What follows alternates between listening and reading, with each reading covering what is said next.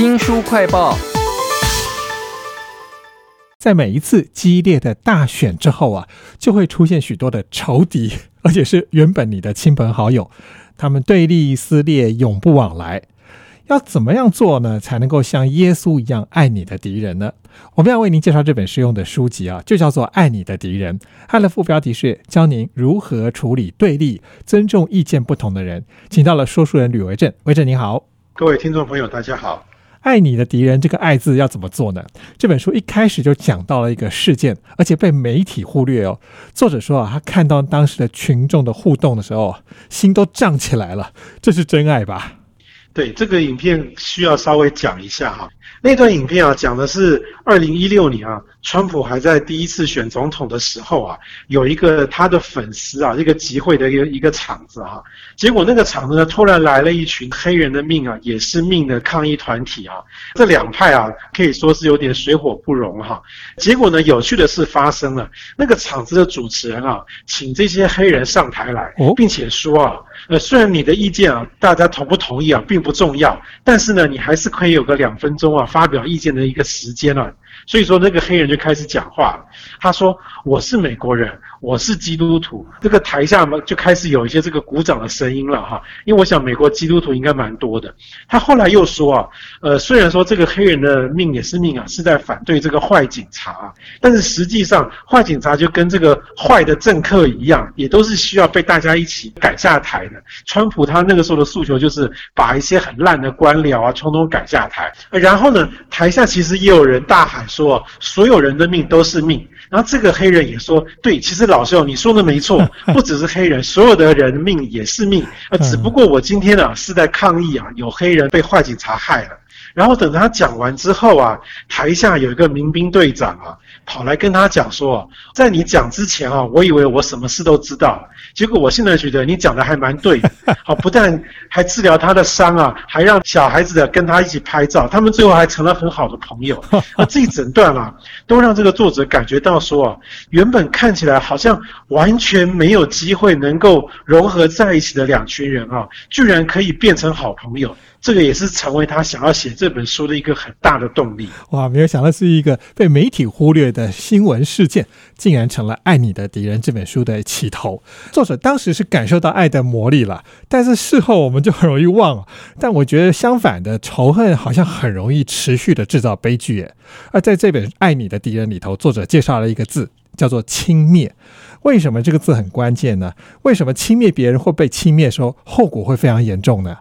对这个轻蔑，就是那种呃心里面又非常不屑、瞧不起对方，哈，又带一点点这种愤怒这样的一种感觉，哈。作者就说啊，其实根据这个研究啊，轻蔑别人的时候，不但对方啊会感受到一些这个负面情绪，像是这个愤怒啦、焦虑啊、悲伤啊，甚至啊他可能在需要高度智力的工作的时候，那个状况会变得很差，也可能睡不好，免疫系统还会下降。哦，这个被轻蔑真的很糟。但是呢，如果我们我们常常在轻蔑别人的话，我们自己的状况也会变糟，因为压力荷尔蒙啊就会往上升了。你长期这个压力荷尔蒙上升的话，你可能会有这个高血压啦、高血糖啊，你也会一样有睡不好啦、糖尿病啊，就是。种种一大堆问题啊，这种现代人的压力都会产生，所以轻蔑真的是一个损人又不利己的事情。所以爱你的敌人可能也是照顾自己的健康啊。但是世界上的敌人蛮多的，啊如果在美国的话，我可以想象到像是堕胎、枪支、黑人或者是亚裔族群都是假想的敌人。在台湾呢，则是有所谓的老共跟国民党。那这些所谓的敌人跟我的距离到底有多远呢？这个距离远近啊，其实跟一个你是不是看得到它，你是不是摸得着它，呃，抽不抽象的概念是有点关系的。作者引用了一个一九三零年代的一个研究，虽然听起来很久，他们当时啊特别找了一对年轻的华人夫妻啊，又会讲话又有魅力，大概我我想可能走到哪里都在微笑的，就是那种你大概很难去拒绝他的一对华人夫妻啊，到美国各地去旅行。结果这个研究就发现说啊，在一个这么形象这么好的一对华人的夫妻面前啊，有百分之四十的旅馆或餐厅的老板啊，还是会很热情的接待他们。可是呢，有趣的就来了，等到他们回来之后啊，这个学者啊，就用问卷的方式啊，隔空去问那些他们曾经去过的这些店家说：“哎，你愿不愿意接待这些华裔的客人？”结果呢，愿意接待的这个比例马上就掉到十趴都不到。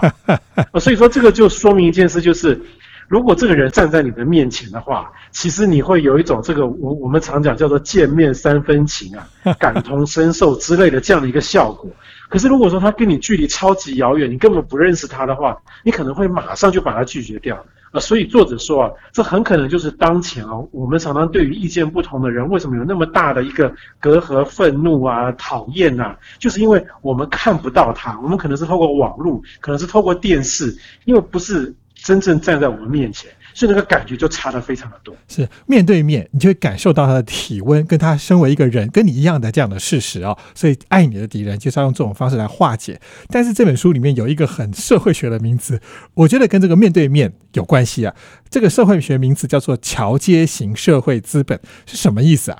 所谓的桥接型，就是说。你们一开始并没有一个很明显可以归类的关系，但是呢，你们要彼此之间去试着去寻找有没有这样的关系。那怎么做呢？在这本书里就举了一个非常好的例子啊，洛杉矶啊，这个座城市其实在街头上有一千八百个黑帮，这听起来真恐怖。啊 我们都知道黑帮彼此之间是水火不容的。结果呢，呃，在洛杉矶，他有一个神父，他创立了一个这些弟兄，如果你想要金盆洗手啊，这个从良的话，可以来他这个地方工作。可是呢，可能会碰到原本是你死对头的人嘛？大家怎么在一起工作呢？那神父就告诉他们说，其实你们是有共同点的。什么共同点呢？就是你们都想要从良。那当大家都发现说，其实我们是有共同点的，他们原本那种对立的气氛啊，就会慢慢的消融。这个就是一个非常具体的这个桥接型社会资本怎么做的方法。原来相隔很远，可能是敌人的人，也有可能桥接在一起哦，成为社会共同的资本。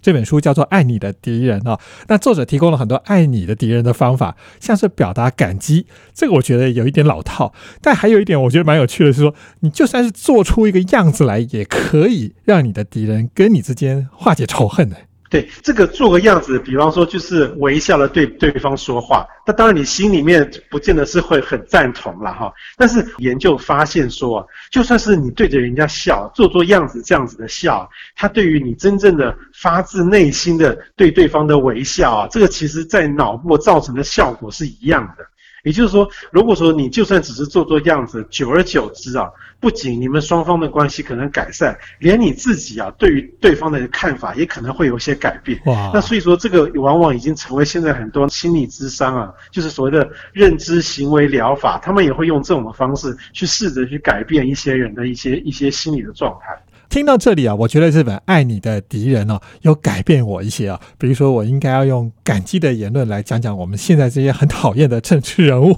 因为我们都觉得他只是想保住权位，所以故意煽动族群分裂嘛。但我应该要说，感激他们的带领，让我们可以至少可以呼吸自由的空气。不过讲到这里，我还是觉得有点不太甘愿哈。那这本书《爱你的敌人》对于政治人物有没有什么建议呢？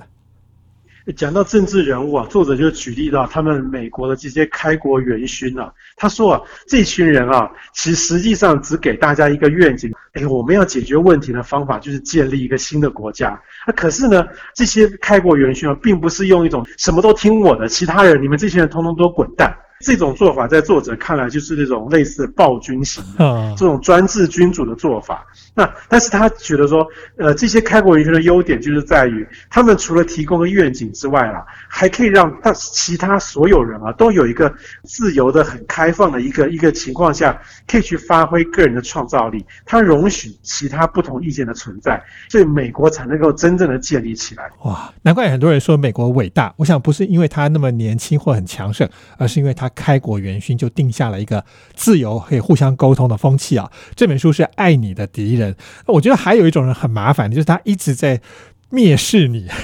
碰到这样的人怎么办啊？如果在你这个这个生活环境当中，总是有这种想找你麻烦人的存在啊，那呃，其中的一个方法当然就是所谓的关机转台，就是啊，不要再跟这样的人接触，至少会让你自己心情好一点。你还有一个做法就是走出同温层，呃，去尝试听听看其他人到底在讲些什么。而不是啊什么都不听，然后就开始骂对方。这样子的话，呃，其实你还是会一直处在一个想要骂别人那个心里也不太好的状态当中。我想这本《爱你的敌人》有太多感动，而且具体的方法可以让我们真的放下仇恨啊！爱你的敌人，非常谢谢说书人吕维正来为我们介绍，谢谢您，谢谢大家。